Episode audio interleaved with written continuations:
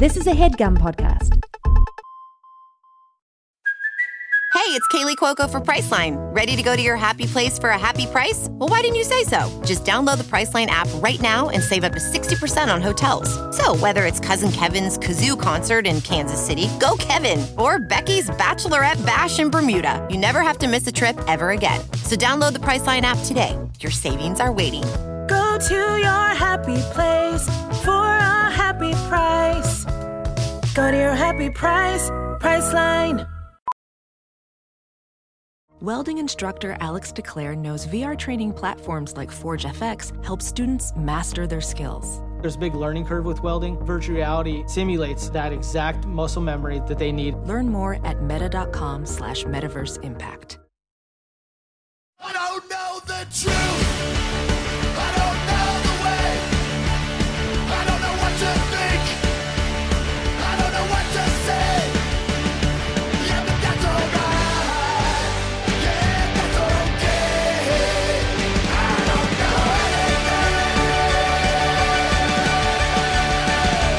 Hello, welcome to Factually. I'm Adam Conover, and you know, the Supreme Court is really weird. You know, we have this myth that it's a group of nine priests who interpret our holy constitution using their perfect knowledge of the law.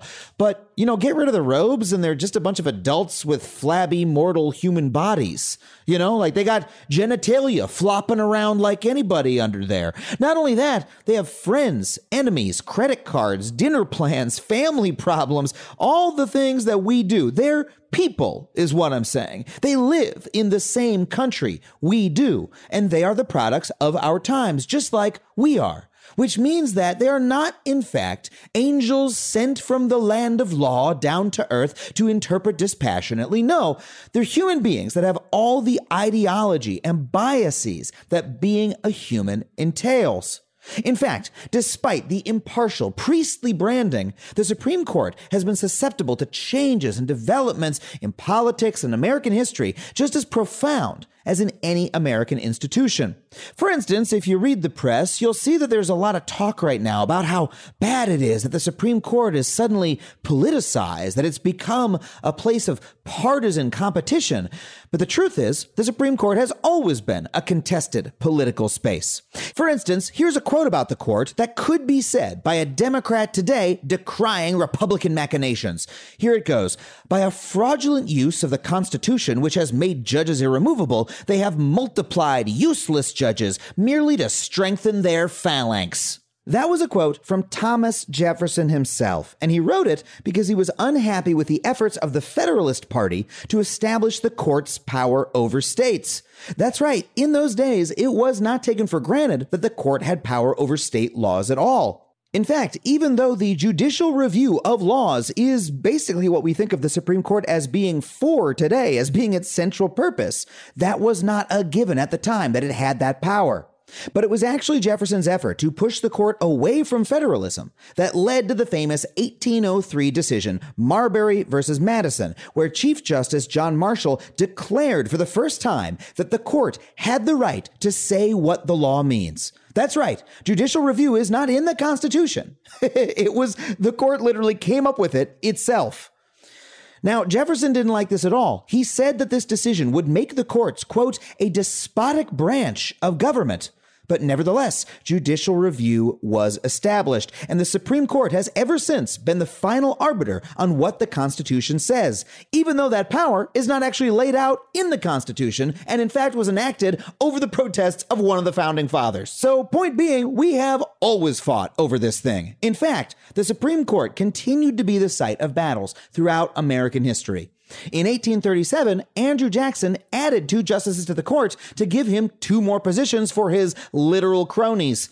But then, after Abraham Lincoln was assassinated, the Republican Congress reduced the size of the court by two in order to stop Lincoln's Democratic replacement, Andrew Johnson, from making pro slavery appointments.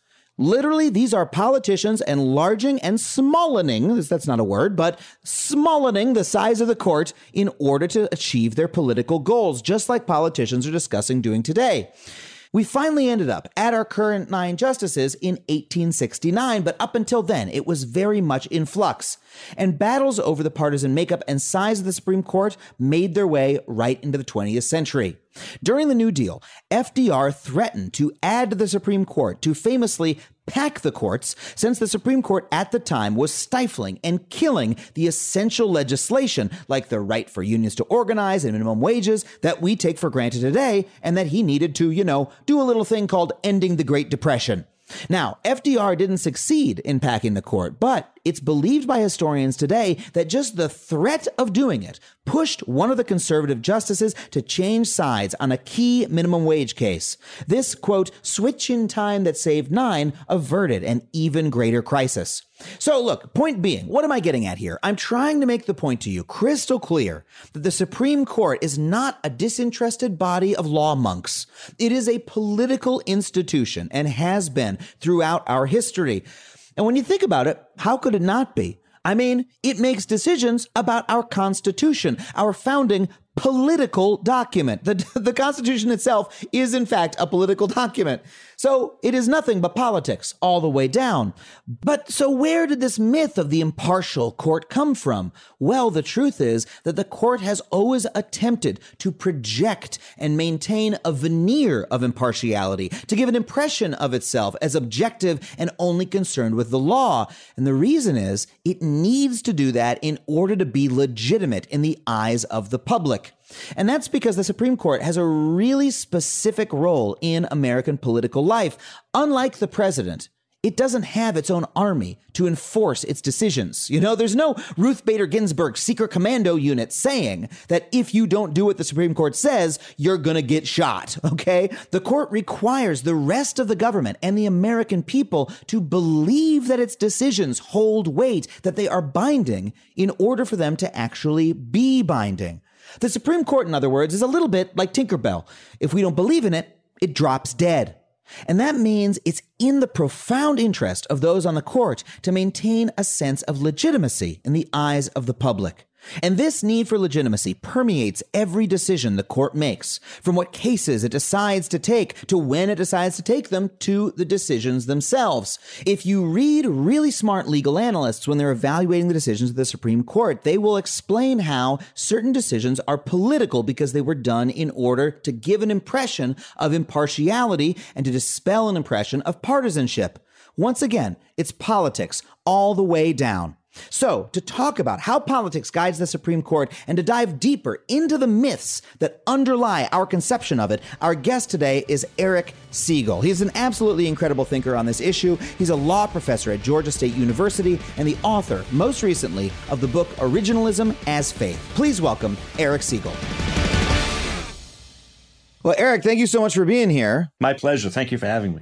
I think it must be a. Uh, we're recording this the week of Amy Coney Barrett's uh, con- confirmation of the Supreme Court.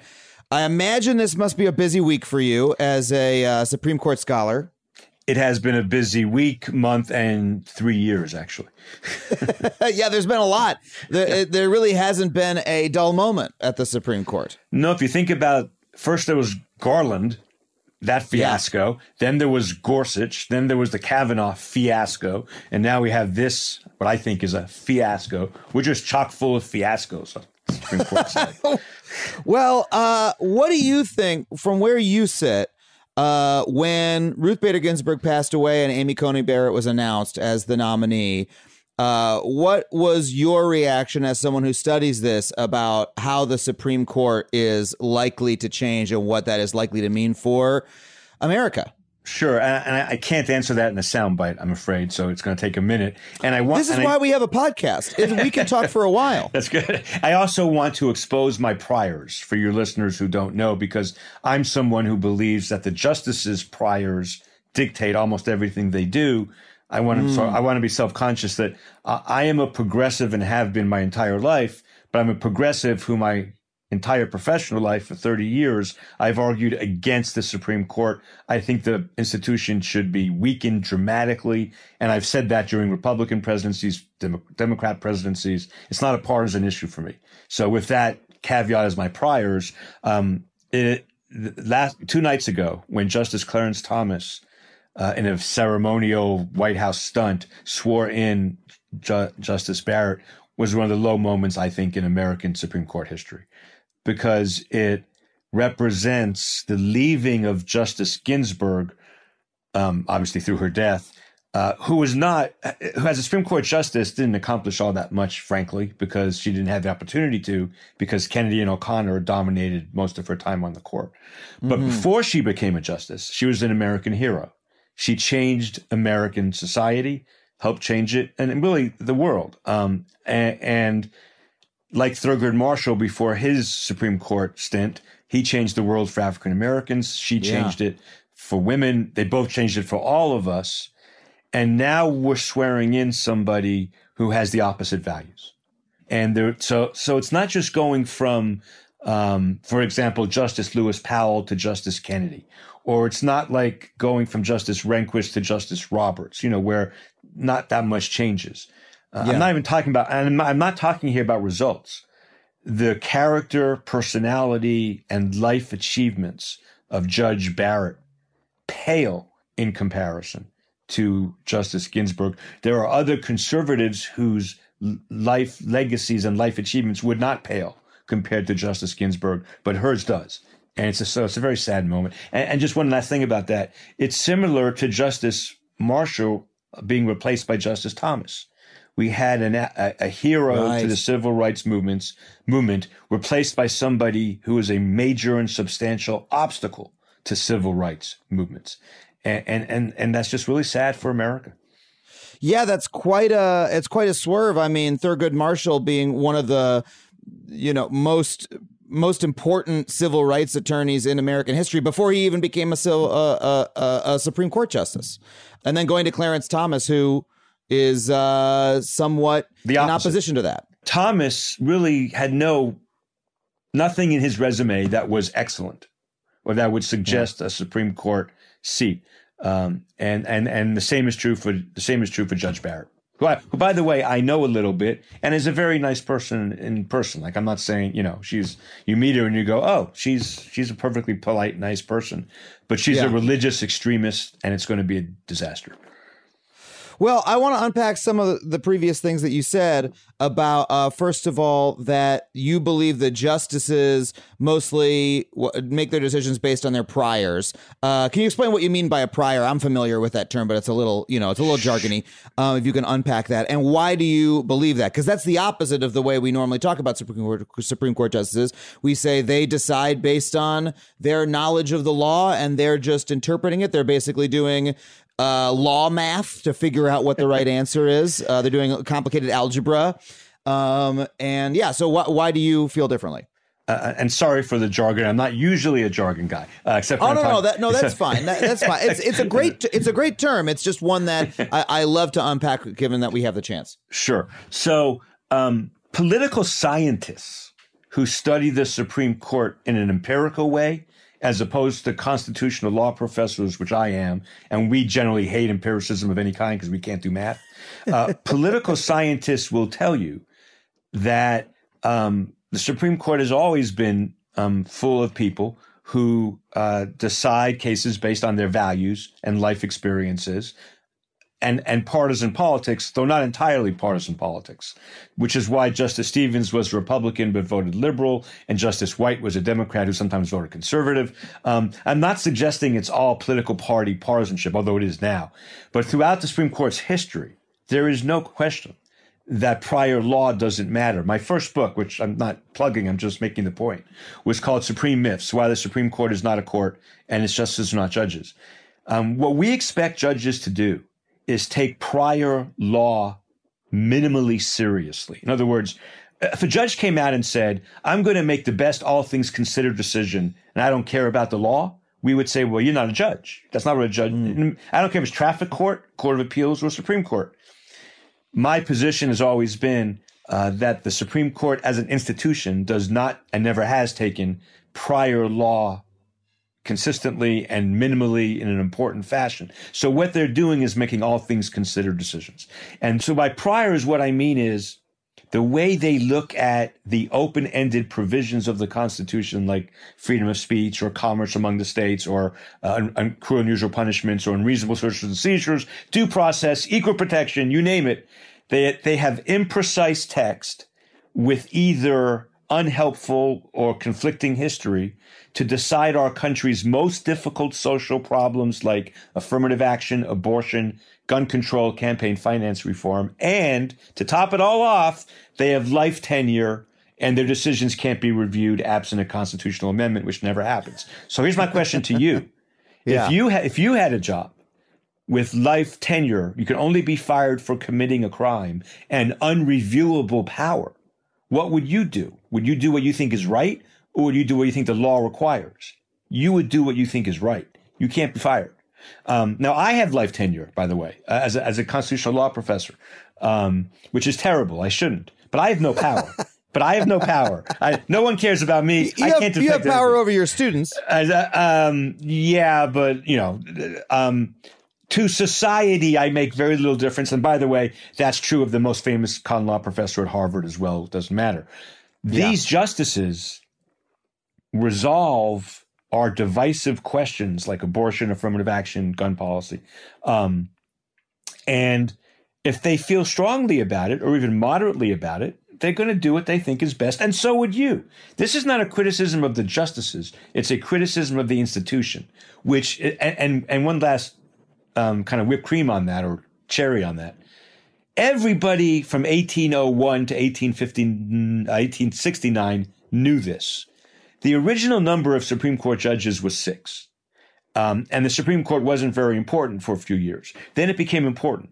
And then the number went from six to five to seven to six to nine to 10 to nine. And they settled on nine in 1869, where it's been ever since. Um, but they changed those numbers because they knew the court was a political institution making political decisions and they had to manipulate it. FDR knew that, right? And so he threatened the court packing plan. Uh, and we're back and we're back to where we were. I, I think I think I think finally, finally, maybe Bush versus Gore will come back to haunt the American people in a way that will make a difference that didn't matter in 2000 when Al Gore said, I accept the decision, which is what he should have done. I'm not criticizing it.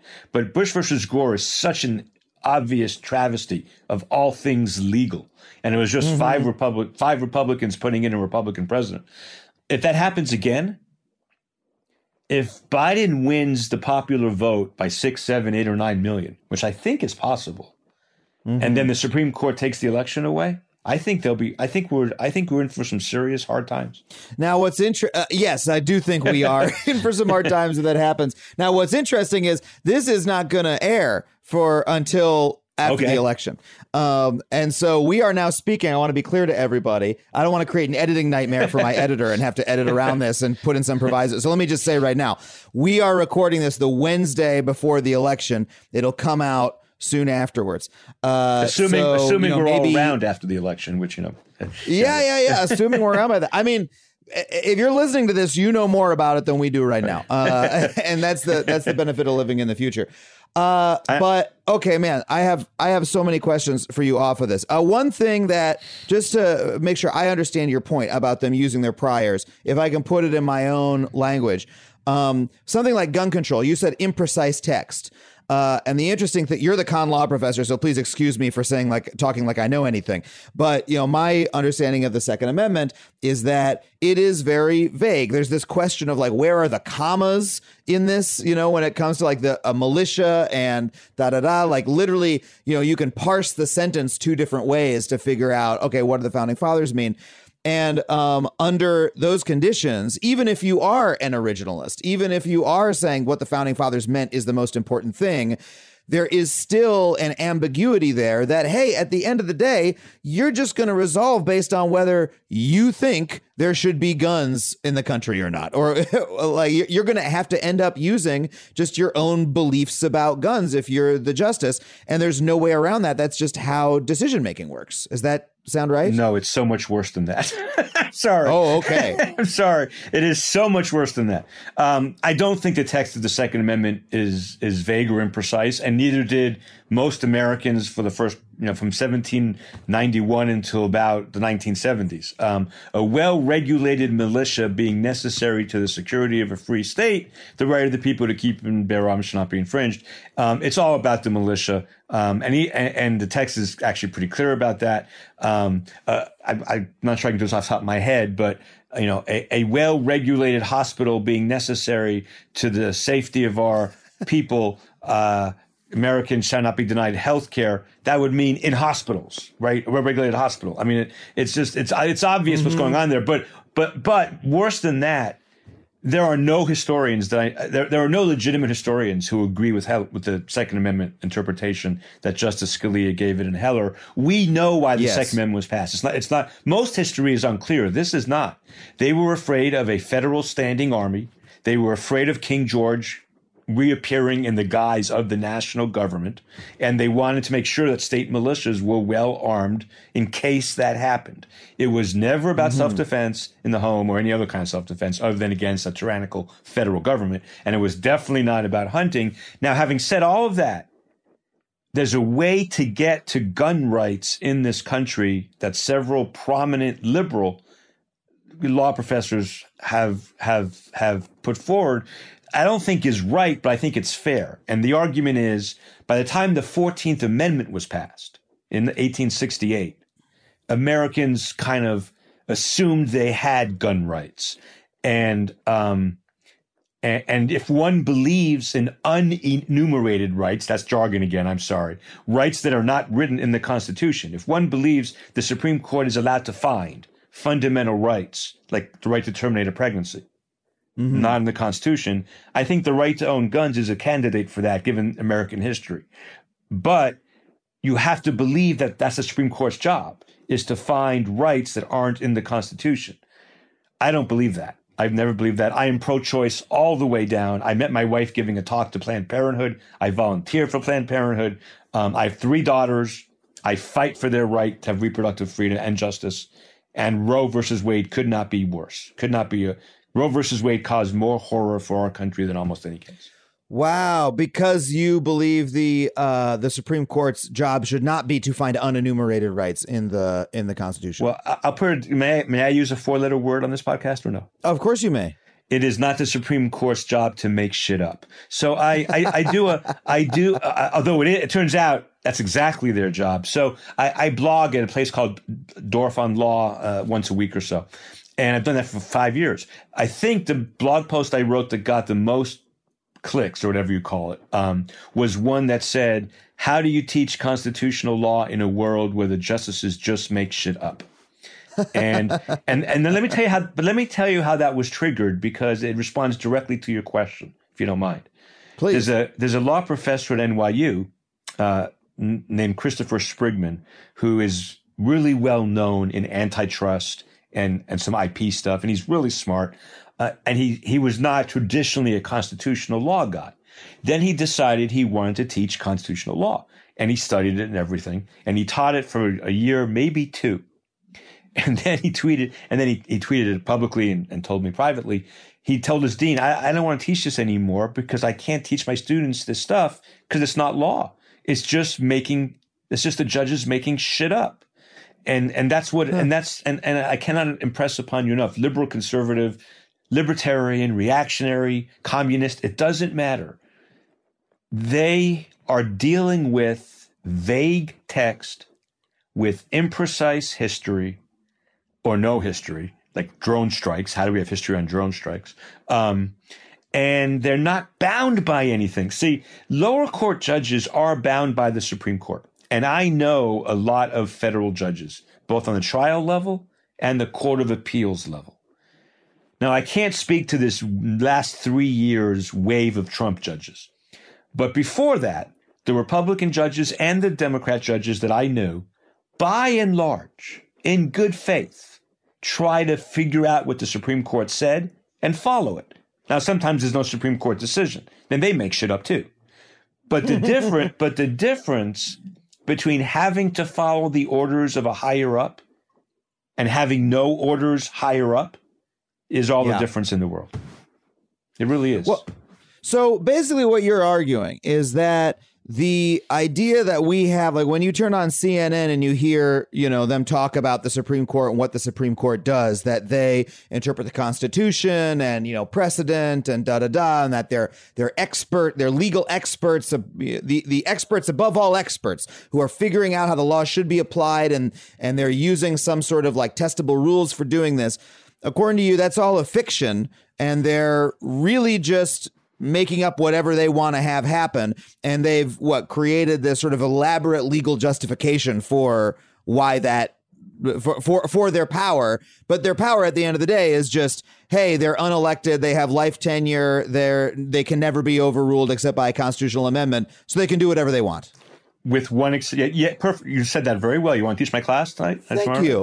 um, uh, no. Um, and by the way when i teach i do teach the doctrine as the court articulates it because my students have to be able to understand the doctrine pass the bar exam and if they practice constitutional law which most don't but if they do they need to talk the talk. But they also learn to understand that the court never walks the walk. That first mm. you give not never but you give the court the reason you're th- their minds are made up most of the time in the big cases anyway. I just want to say the one exception to what you said, which was very well put, is there is one constraint, and it's a serious constraint, so it's not totally unconstrained. They can only do what they think they can get away with, and and that that is a constraint, um, and they know that. Justice Roberts knows that as well as anybody, I think.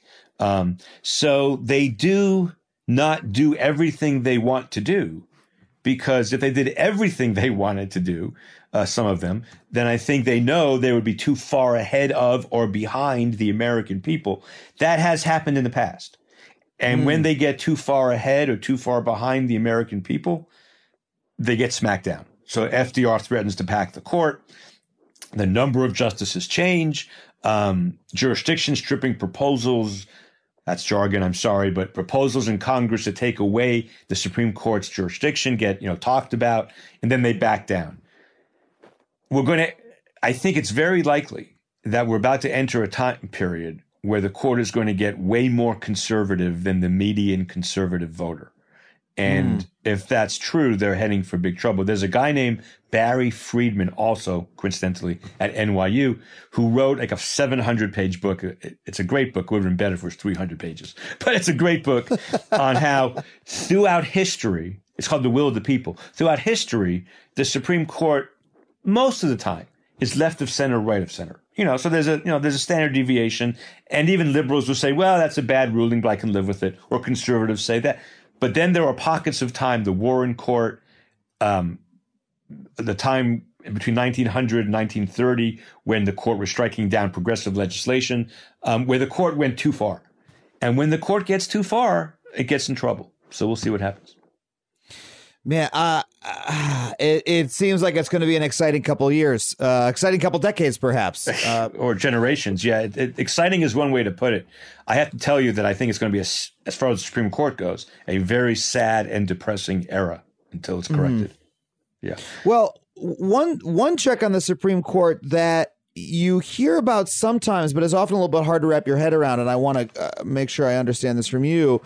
You hear people talking about, hey, people can also just not follow what the Supreme Court decides.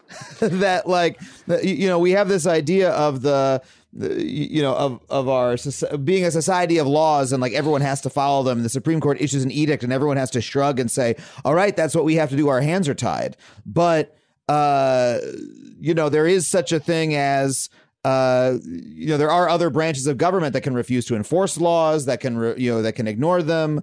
Uh, and I, don't know, have there been times in history that that's happened? Yes, and and, and that brings us to another question. Um, uh, so I'll answer both if you don't. I mean, I'll address the second one, which you haven't asked, but people always do.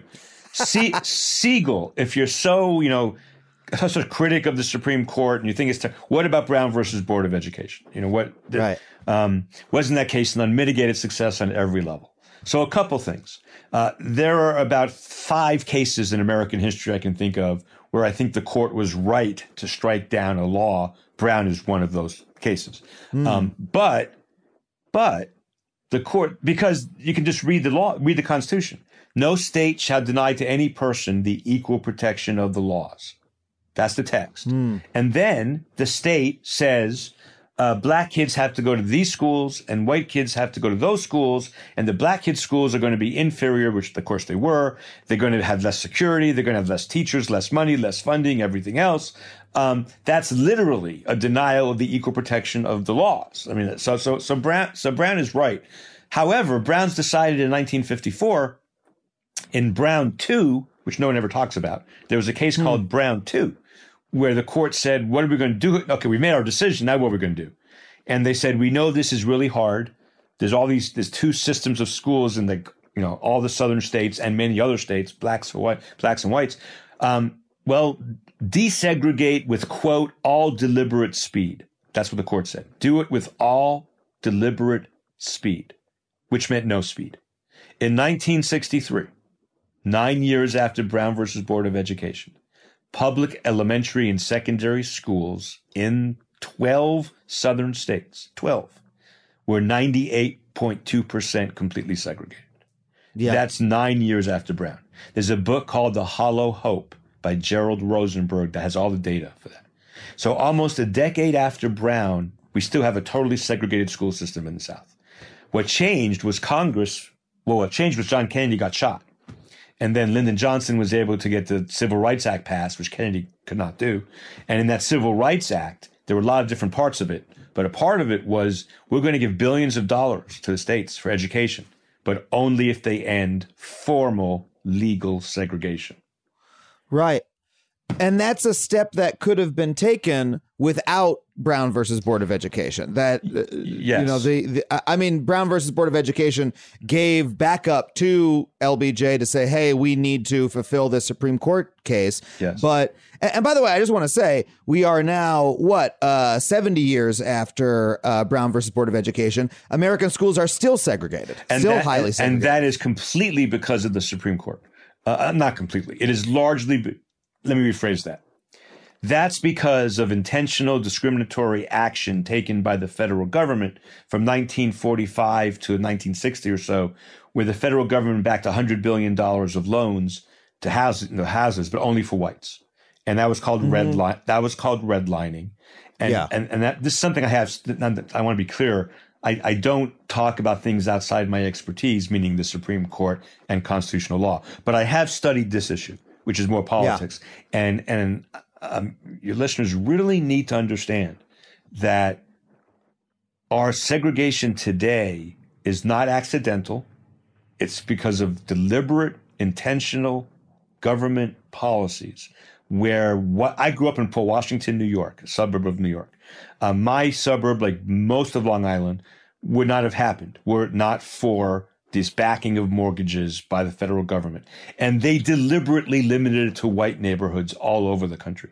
Now, my Yeah. neighborhood's houses, because my neighborhood had good schools, because the houses had good property values, the property values appreciate.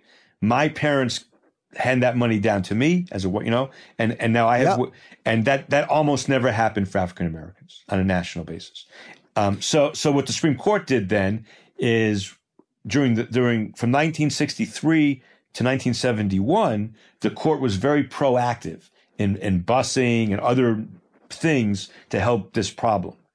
And then we came to detroit in 71 it may have been 73 but i think it was 71 um, and uh, in Detroit, we have and have today an insurmountable problem in that the suburbs at one time and still and now again today were fairly rich because the car industry, right? You know, especially mm-hmm. but but especially in the 70s and 80s, those were really rich neighborhoods with great schools. Yeah. And the inner city was all black and all poor. How do you mm-hmm. change that?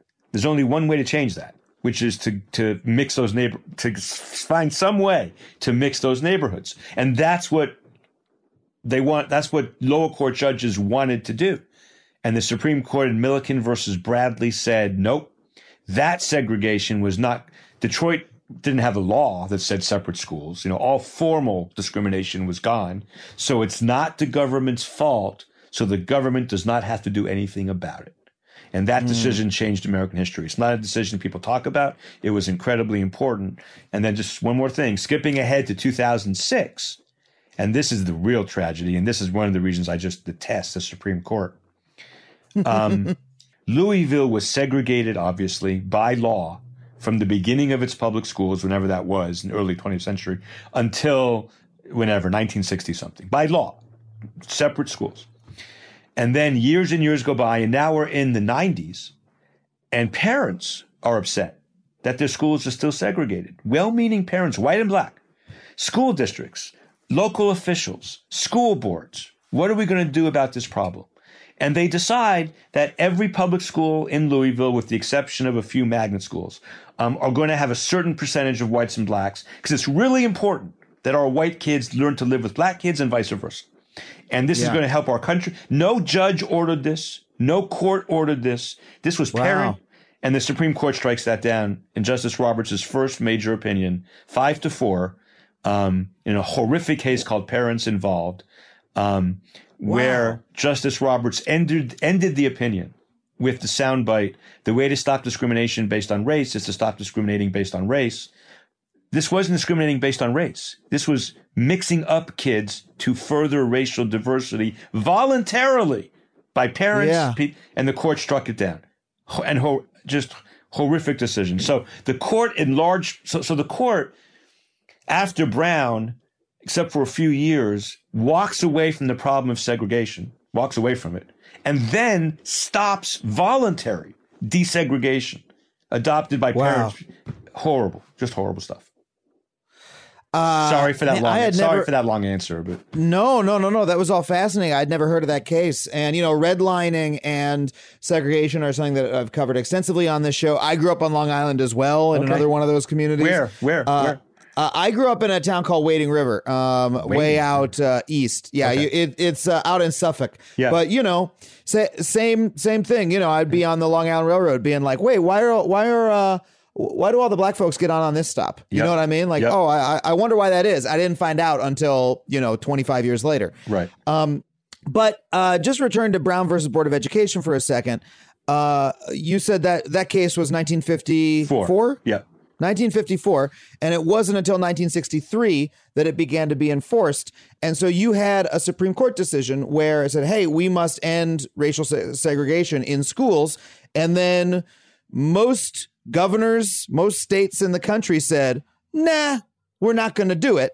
And it took, I mean, it, eventually took a president to, you know, sort of sack up and send the military in to, to force them to do it.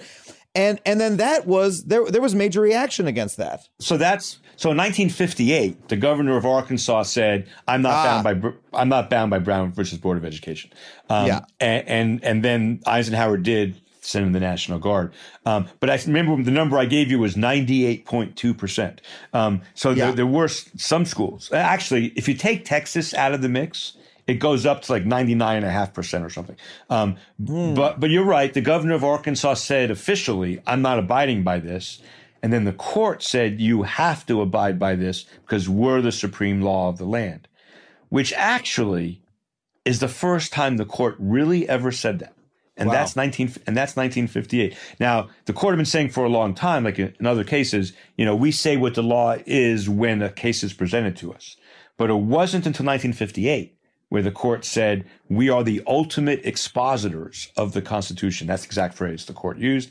And, uh, and everybody is bound by us. Um, but that, but even that didn't help. I mean, it, it really, it, as usual, I, I, now I'm, making, I'm outside my, I'm outside my area of expertise, but as usual, it is money that matters. And it wasn't until the states were threatened with loss of money that they changed. Yeah.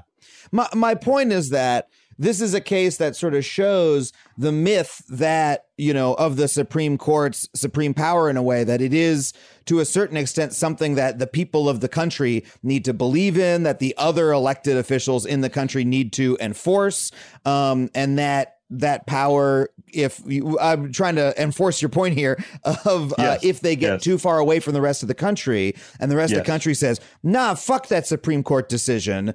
There's a lot of ways we can see it not happen. And in fact, Brown versus Board of Education, one of the most famous cases, the one that everybody learns about in school for all these different reasons, and because these later cases you describe ended up being a lot less powerful than the story that we tell about it. Okay, so, so I, I agree with every single syllable you just said.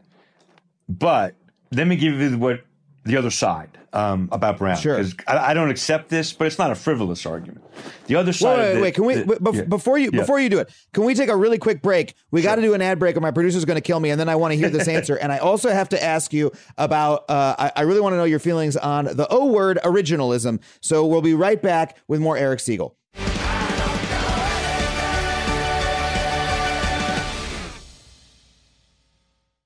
As a factually listener, you're probably aware of my unwavering commitment to online privacy. Well, Delete Me has been an indispensable tool for me for many years, long before they even started advertising on this show. I've been using their wonderful service. In today's digital landscape, you know, it's alarmingly easy for data brokers to traffic your personal information online. In fact, I would almost guarantee that your personal information is on multiple data broker sites on the internet right now. It's not even the dark web, it's the regular web. These data brokers may be peddling and exchanging your name, phone number, and home address, all without your knowledge. And trying to locate and remove all this data yourself can feel like an impossible task because there can be dozens of these sites. But that is what Delete Me does for you. Delete Me's team of experts scours the depths and the breadth of the internet to locate and remove your personal data. Within just seven days, you'll receive a comprehensive report detailing their findings and what they have removed. It can be hard to believe, but approximately 41% of Americans find themselves vulnerable to various forms of online harassment,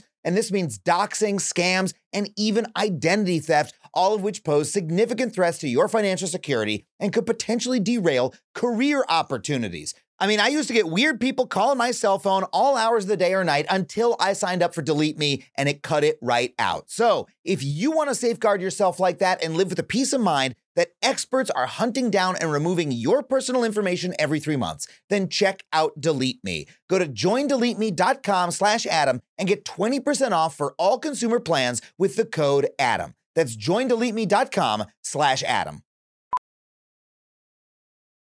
As a professional welder, Shayna Ford uses Forge FX to practice over and over, which helps her improve her skills. The more muscle memory that you have, the smoother your weld is. Learn more at meta.com slash metaverse impact.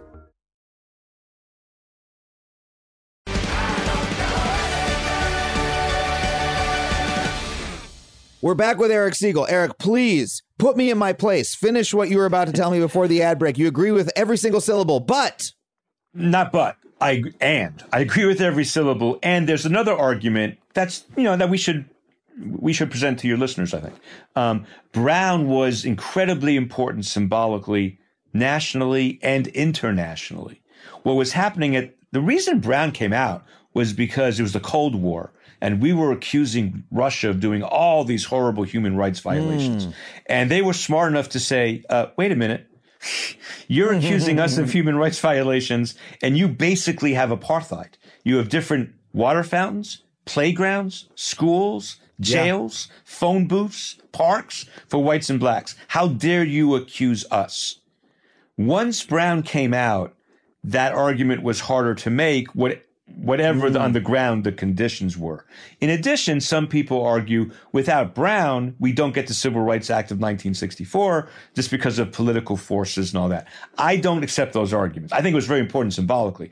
I don't accept. I, I don't really accept them, but I think they're reasonable arguments that people should listen to. I mean, it's fair. Okay, well, so let's talk about. Uh, let, us get into some of the uh, other issues of the court because I could talk to you all day, but we have a limited amount of time, and I wanna and I wanna get your opinion on some of these big things. So, uh, the idea of originalism, right? This is much talked about. Uh, this is becoming a dominant uh, No, it's not. way of thinking no, on it's the not. court. No, it's it's not. not.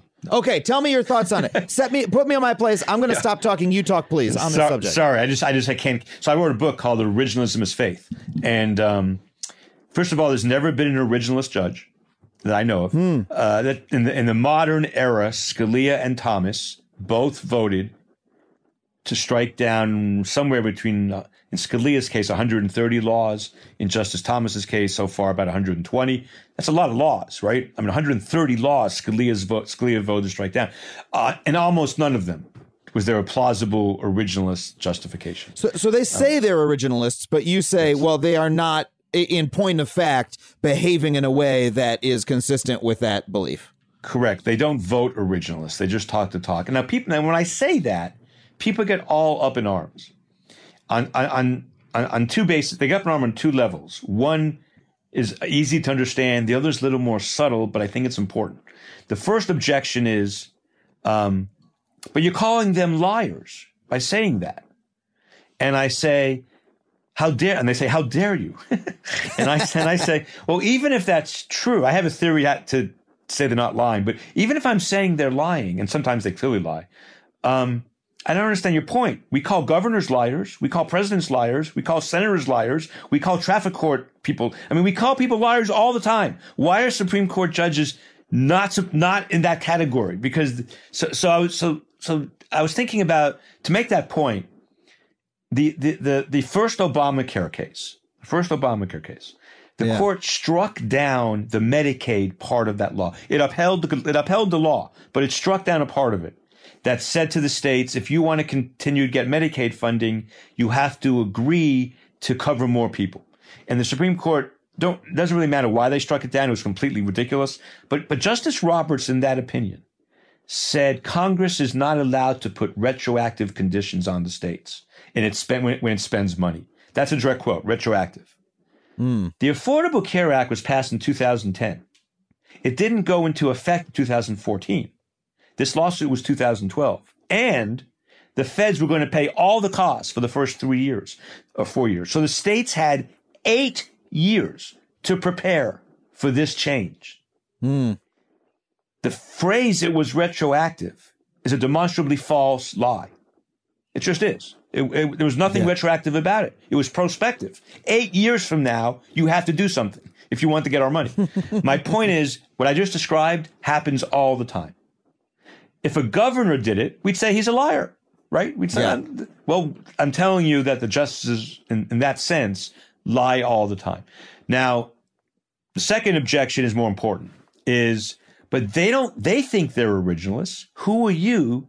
Like you, you they think they're deciding cases a certain way, and you're Right. saying they're not. Who are you to do that? So my answer comes from the leading intellectual in America of the 20th century, a guy named Richard Posner. I don't know if you know him, but I have heard this name. I am Yes. I, I am not enough of an intellectual to have read his work, but I am just enough to have heard of him and go, ah, yes, Richard Posner. Yes, very eminent, very eminent. a Court of Appeals judge, uh, the most cited legal scholar of all time by hundred percent. That was his. That was his part-time job, writing law review articles and books. He wrote sixty books. Um, he's the smartest man I've ever met, and I think he's the most honest judge I've ever met. And in his book, um, "How Judges Think," which is a great book, um, he I talked ab- he talked about the internal perspective, what judges think they're doing, cannot fully describe what they're doing. And and and and and and he's exactly right about that. And let me give you an analogy. Do you have kids? No. Okay. Well, I do. I have Sorry. three daughters. That's okay. I have three daughters, and we have hard parenting decisions all the time, especially during the pandemic, right? I have an 11 year old. We gave her a phone when we said we wouldn't because she had to talk to her, you know, all kinds of the, all kinds of issues like that. When my wife and I sit down and go over the pros and cons and then make a decision, we we're reflective about it, but I don't know what else is going into that, like how I was parented, what I'm afraid of, my subconscious. You know, I, I would never suggest that my hard parenting decisions, I'm fully cognizant of why I'm making them. That's true for judges deciding hard cases as well. I can hmm. tell you from an analytical perspective, I can name you 30 off the top incredibly important laws Justice Scalia voted to strike down with no originalist basis whatsoever. So the reality is, originalism for for pundits and politicians is just a label to say I'm I, I'm conservative, I'm a libertarian. Yeah. For for judges, it is sometimes dishonest, but more often it's just cognitive di- dissonance. For scholars, it has become an article of faith, um, and it could not be a more misguided one. If you think about it for one minute, we have an issue today about lesbian, about LGBTQ folks. Could, could, Or- could you uh, Yeah. uh, j- just tell me first? Could you define what originalism means No. as as No. they as they I- define it? No, you I- I can't. Well, not really, because today originalism is 25 different theories. Some originalists think think judges should never strike down laws. Uh, almost never. Some originalists think, well, it's kind of medium. Some originalists, like Randy Barnett of Georgetown, who's the most famous academic originalist, wants the court to strike down all laws because he's a libertarian and thinks everything is unconstitutional. um, there really is no glue except for one thing. They say what they mean is the words mean what they were originally meant. So whatever Yeah. they meant in 1789 when the Constitution was ratified, or 1868 when the Reconstruction Amendments, you know, for that we look at the words as, as what they meant then. But then they say, and you're going to tell me I'm making this up because it's so outrageous, but I'm not. Then they say, but of course, if what they meant was based on facts that we now know are untrue, then judges aren't bound by what the words originally meant because those people had wrong facts. But once you once you say that, we're done because there are so many facts that have changed. Yeah. obviously. So here's my. Be- can I give you a real quick example? The best Please, example. oh, please do. We, we know for a fact, historical certainty, that the 14th Amendment to the United States Constitution was not meant to enlarge the rights of women at all. Had nothing to do with women. Uh, somebody, many people said during the debates about the 14th and 15th Amendments, 14th Amendment, no state shall deny any person equal protection of the laws, due process of law, or deny them privileges or immunities. 15th Amendment, no state shall, you know, racial discrimination in voting is illegal. When those two amendments were being debated, people said, if we give blacks all these things, then women are going to want them. And the answer was, no, they, that's not going to happen. Women, no, we're not going to give women those rights. Don't worry Don't you about see it. the word person? That means man. Exactly. No, exactly. In fact, they added the word male in the 14th Amendment to a voting thing. Anyway, um, we also know that in 1868, women couldn't vote. We know that in Illinois, they couldn't be lawyers, and the Supreme Court upheld that in the 1870s, upheld a bar on women being lawyers. Wow. We know that as late as 1940s, Michigan had a law saying women couldn't be bartenders, and the Supreme Court upheld that law.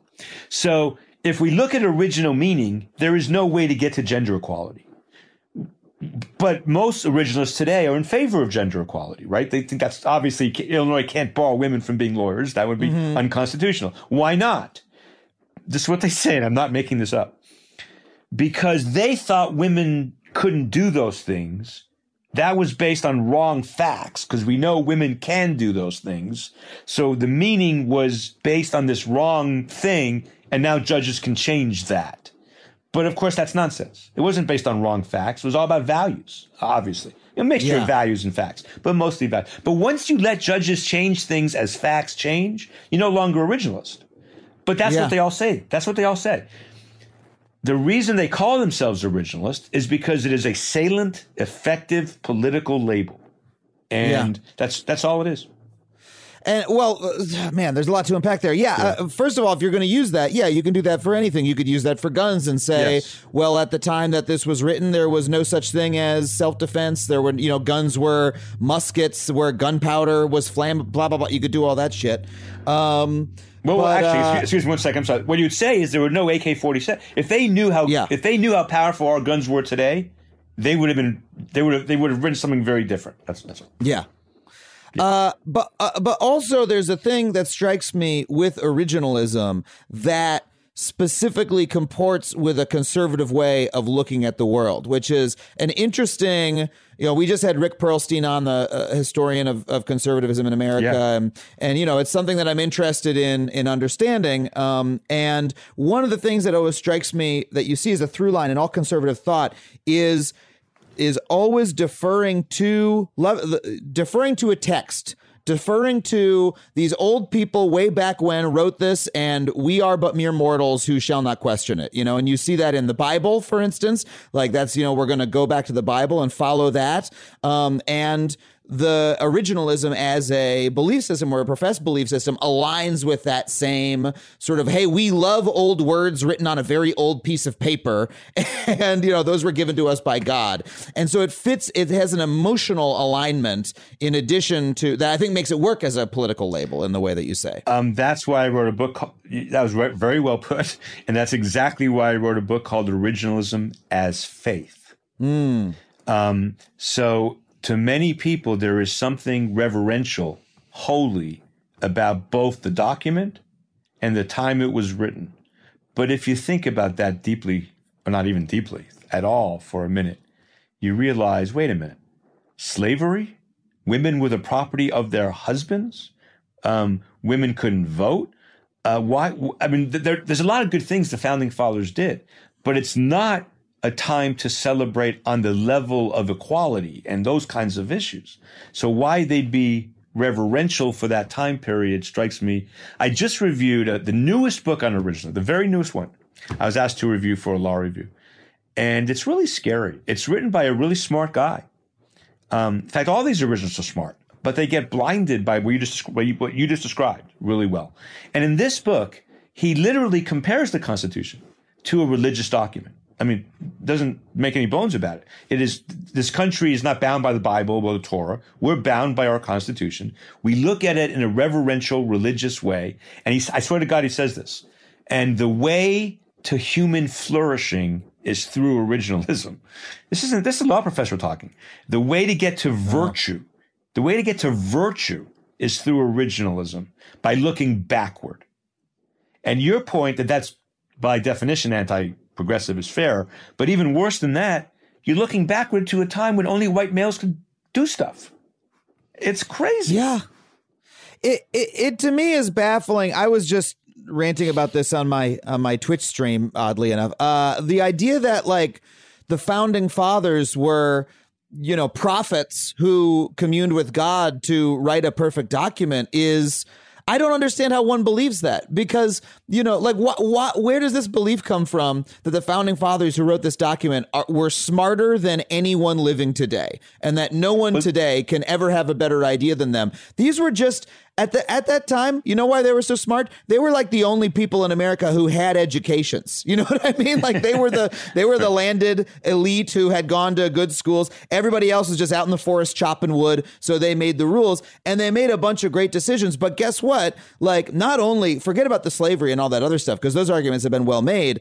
Like human knowledge has progressed. Human thought has progressed. We have had hundreds of years of philosophy, political science, regular science, you know, all these things. And guess what? There are now millions of people in America who have excellent educations, people such as yourself. I, I don't put myself in that group, but, you know, many, many people do. And those people could come up with a good, like, if we were to write a new constitution right now, I think we do a pretty good job. I think we would do a better job than them because we know fucking more than they did. And there's no reason to think that, you know, hey, just because we happen to have a statue of Thomas Jefferson today, that he is, because of that, smarter than anyone who could possibly be alive on Earth. That's ridiculous to believe that. Well, actually, he was just a dude. The argument you just made is the argument Thomas Jefferson made to everybody who would listen at the time.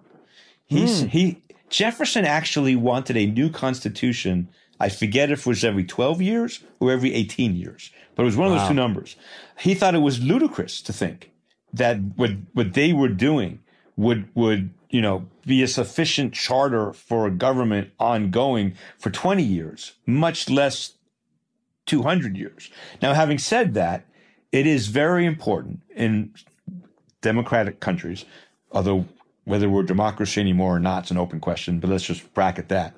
Um, it is very important uh, to have to settle some things, right? We need to know how many years the president serves. We need to know how people are elected to the Senate and the House, and and we need to have that written down someplace, and and then only change and then and then abide by it when we want to change it, and just want to change it. But what is completely crazy, and they knew this, the founding fathers knew this, is the idea that they that impres- im- so the president has to be 35. Well, if we if if the Messiah comes and he's 31, I'm sorry, she can't be president until we amend the Constitution, and judges and judges should stop her from being president because judges have to enforce the clear language of the Constitution. But when we're talking about equal protection, due process, unreasonable searches and seizures, freedom of religion, all that stuff, um, they knew that those concepts would evolve over time. They just knew that.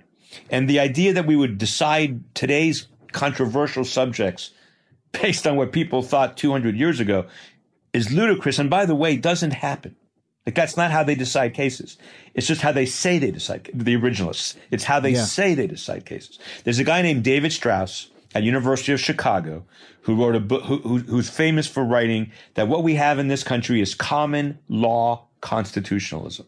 And what that at common law, judges made stuff up, like products liability law. They, they just made it up and it was binding. The difference was legislatures by majority vote could change that common law if they ah. didn't agree with it. What we have is a common law of constitutional law made by judges who make shit up. And we can't change that by majority vote. In fact, we can't change it at all, except for by constitutional amendment, which is, you know, almost impossible.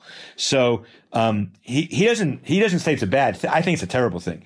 He doesn't say it's a bad thing, but he and I agree that is the correct descriptive account of the Supreme Court.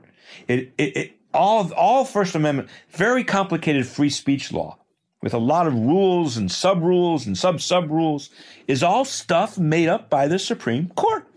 Yeah. The Constitution has one sentence about it. Um, you know, um, so so all what I've been trying to ask him, I do a lot of public speaking to non lawyers as well as lawyers, and all I ask is that we see the Supreme Court for what it is, and then decide if we want it. See, I think there's a place for a third branch of government to maybe have a veto over laws if one believes in checks and balances, separation of powers, um, and and one is a kind of a libertarian type person. I, I have no problem with that, but don't pretend you're doing it based on a document written 200 years ago. You're doing Yeah. it because that's what you want to do today. So what we have basically is we have a uh, bunch of unelected judges who have life tenure. They have basically supreme power in our system, and they do not. They have a false, uh, a, a, false profession that they uh, do it based on the Constitution, but in fact, they're just enacting their policy preferences, no matter what they say. That's what all justices have done, according to you. Uh, we treat them like priests. They wear the robes. and that's why people get mad when you say that they've lied because they were like, wait, hold on a second. This is the voice of God here. They're wearing a long robe. What are you talking about? Um, and uh, and we now have them almost. We have the body almost completely controlled by one party, which represents a minority of the American electorate. Uh, so let's move to, in the time we have left, what the fuck do we do about it? You're arguing that the Supreme Court should be weaker. That's what you said at the beginning. And what do you mean by that? And how could that even be accomplished? In February of 2016, um, I hosted the biggest conference I've ever hosted, and I've hosted many, on um, all the ways the Supreme Court hides from the American people. Um, they're not on t- they don't let themselves be on TV. Uh, they, they don't have any ethical rules. Uh, it was called Invisible Justices. And it was as hard as ever as I've ever worked in my life. Um, and I promised my wife that that weekend we'd go. To, I'm- I'll get to your point. I promise. I promised my wife we'd get to the we go to the mountains that weekend with the kids, and I would turn my phone off, and I would not. Res- um, and my wife works very hard too. So I mean, as hard as I do, but we agreed this is going to be a vacation with the kids because I had worked really hard. So we go to the mountains, and we're playing uh, Scrabble with the kids, and my my wife's phone rings because my phone was off and it was a text from a friend saying, "What does Eric think about the news?" And I was like, "Uh oh, what news?" Justice Scalia just died. uh, and, and then I and and then I turn on my phone, and Salon wants me to write a piece. All You, stuff. you dive into the lake and grab your phone out of it and dry it off. Like we got, I got work to do. I turned to my kids and I said, "I am so so sorry, but when a Supreme Court justice dies, I'm just on call. It's just one of those things." Yeah. Um, so um, about a month later, I started writing pieces in the New York Times and Daily Beast and Huffington Post. Eventually, found into a scholarly law review article where I said, "We have eight justices: four Republicans, four Democrats." One of the liberals, Justice Breyer, sometimes votes with the conservatives on criminal cases. One of the conservatives, Justice Kennedy, sometimes votes on gay rights cases and other cases with the you know liberals. Um, but they're basically four conservatives, four liberals. Freeze it right here for the rest of time. And we always have to have an even number of seats. And then I built in a statutory way to get independent in there if we have an independent. But the idea was with four Republicans and four Democrats, every, or six of six and eight of eight, whatever, every decision has to have one Democrat voting with a Republican or one Republican voting with a Democrat. Every decision. Um, they also would compromise more. They would and and and and, and they would issue narrower decisions they would become weaker. Now, I'm a member of something called the American Constitution Society. I'm on its board. It's very progressive. It is this the very very poor step sister brother of the Federalist Society, but it's the same kind of organization, just with much less money. And th- their slogan at the time the Merrick Garland thing was going on was "We need nine. My slogan was eight is great, and they didn't let me. And they didn't like me, or eight is enough actually. And they didn't like me for a long time. Uh, I mean, they didn't not like me, but they kind of excommunicated me for a while. Um, so the point I want, the whole long story was in, in, in, in one point. If Joe Biden wins, please God, and if Dems take the Senate, they should not pack the court. They should weaken the court. And they should tell the Republicans, look, either you come with us on this or we're going to we're going to just put like 17 Democrats on, whatever, because they have the power to do that.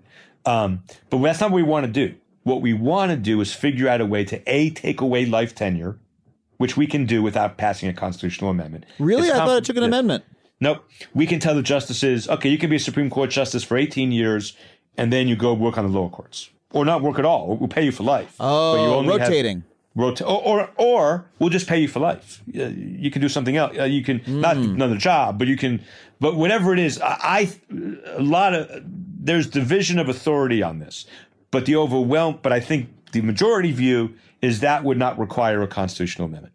My point here is the Democrats should go to the American people and say, our motivation here is not to make the court the new Warren court. We're not going to make a new Democratic progressive court. We could. We could. We have the power. We could add 10 seats tomorrow and put 10 Democrats on. We could do that. That's not what we're going to do. Instead, we've worked with, we're going to try to work with the Republicans for a very short period of time if they come along, and we're going to weaken the court through all these kind of proposals. So what we're presenting to the American people is not court packing, it's court weakening and court balancing. That's what we should do.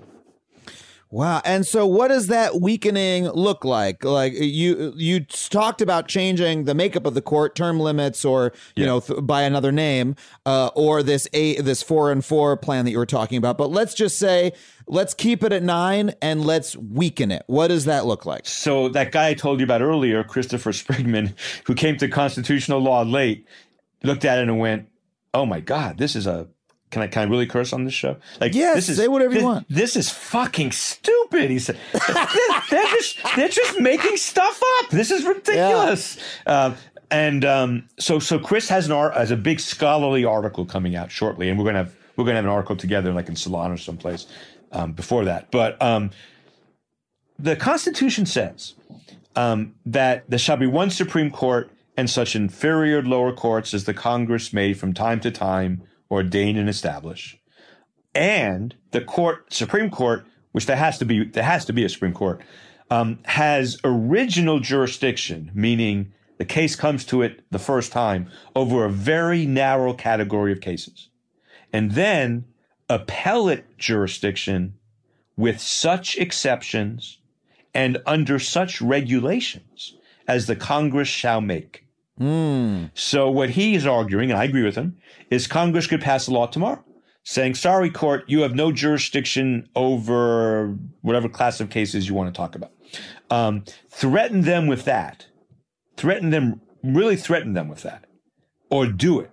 For example, I think if we had Demo, if we had a Dem House, a Dem Senate, and a Dem President, we could maybe pass meaningful campaign finance reform that would likely violate Citizens United.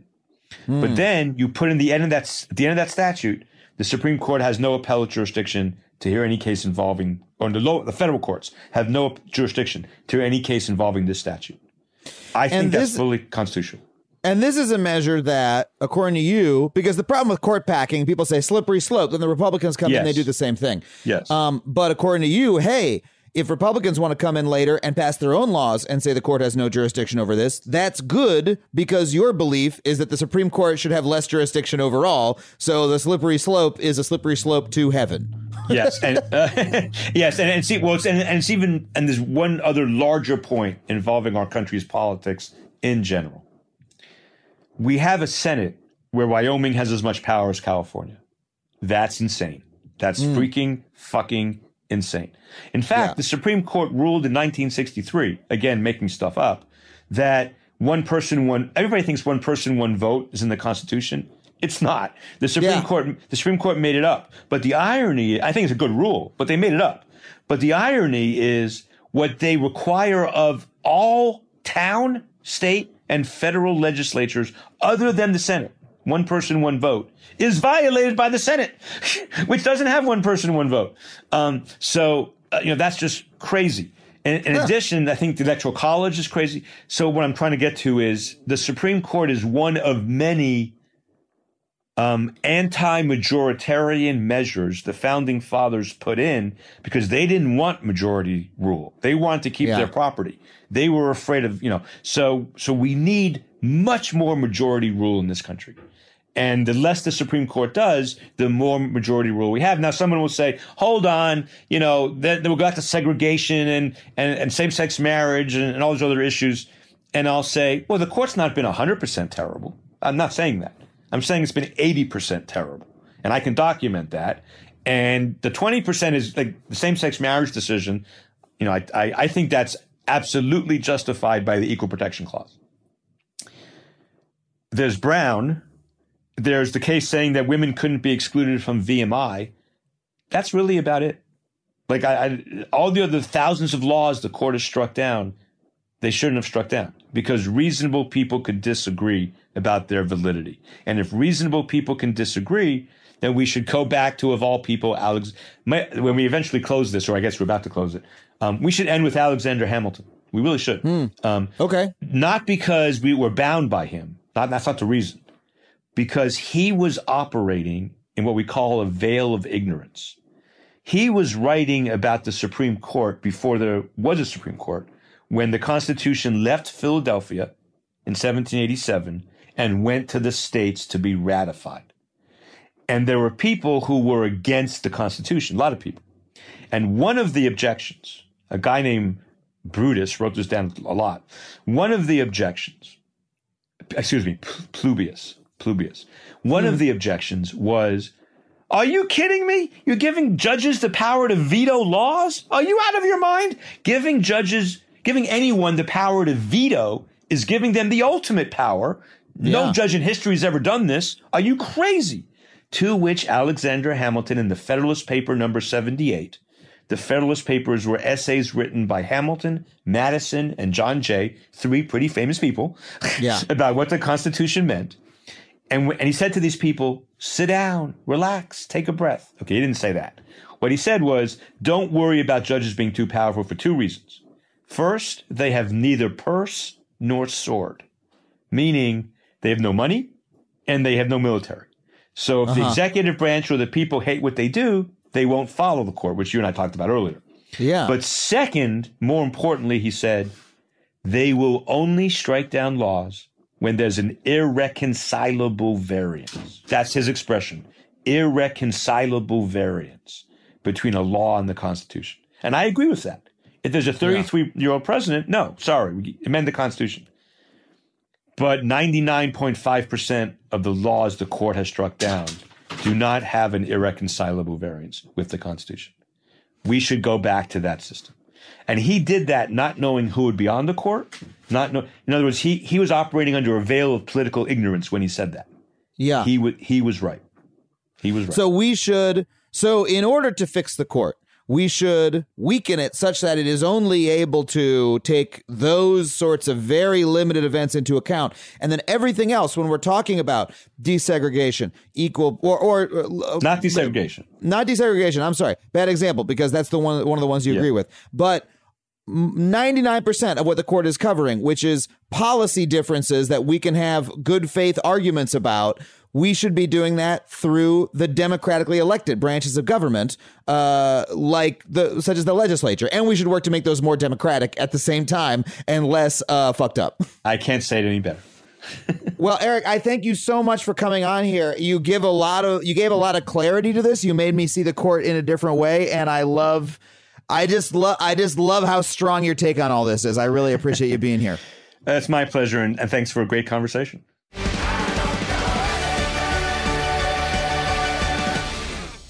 Well, thank you once again to Eric Segall for coming on the show. I hope you loved that conversation as much as I did. If you did, please, please, please leave us a rating or review wherever you listen to the podcast. If that's you, if you're listening to the podcast, you like this episode, you've never left us a rating or review before, please just pop open that app and give us give us a couple stars, baby. We could really use it. Helps us out just a little bit. And hey, that is it for us this week on Factually. I want to thank our producers, Kimmy Lucas and Sam Roudman, our engineer, Ryan Connor, Andrew WK for our theme song. If you have a topic you'd like to see on the show, if you just want to send me a note, send one to factually at adamconover.net. I do read them. Oh, and I almost forgot to thank Falcon Northwest, the incredible company that gave me the beautiful gaming PC that I record this show on. And that I stream on Twitch with at twitch.tv slash Adam Conover. You can find me at Adam Conover wherever you get your social media, except for on TikTok, where I'm Adam Ruins TikTok and doing quite well. Thank you very much. Uh, and you can find my website at adamconover.net. All right, man, that's all the plugs. Thank you so much for listening. We'll see you next time on Factually.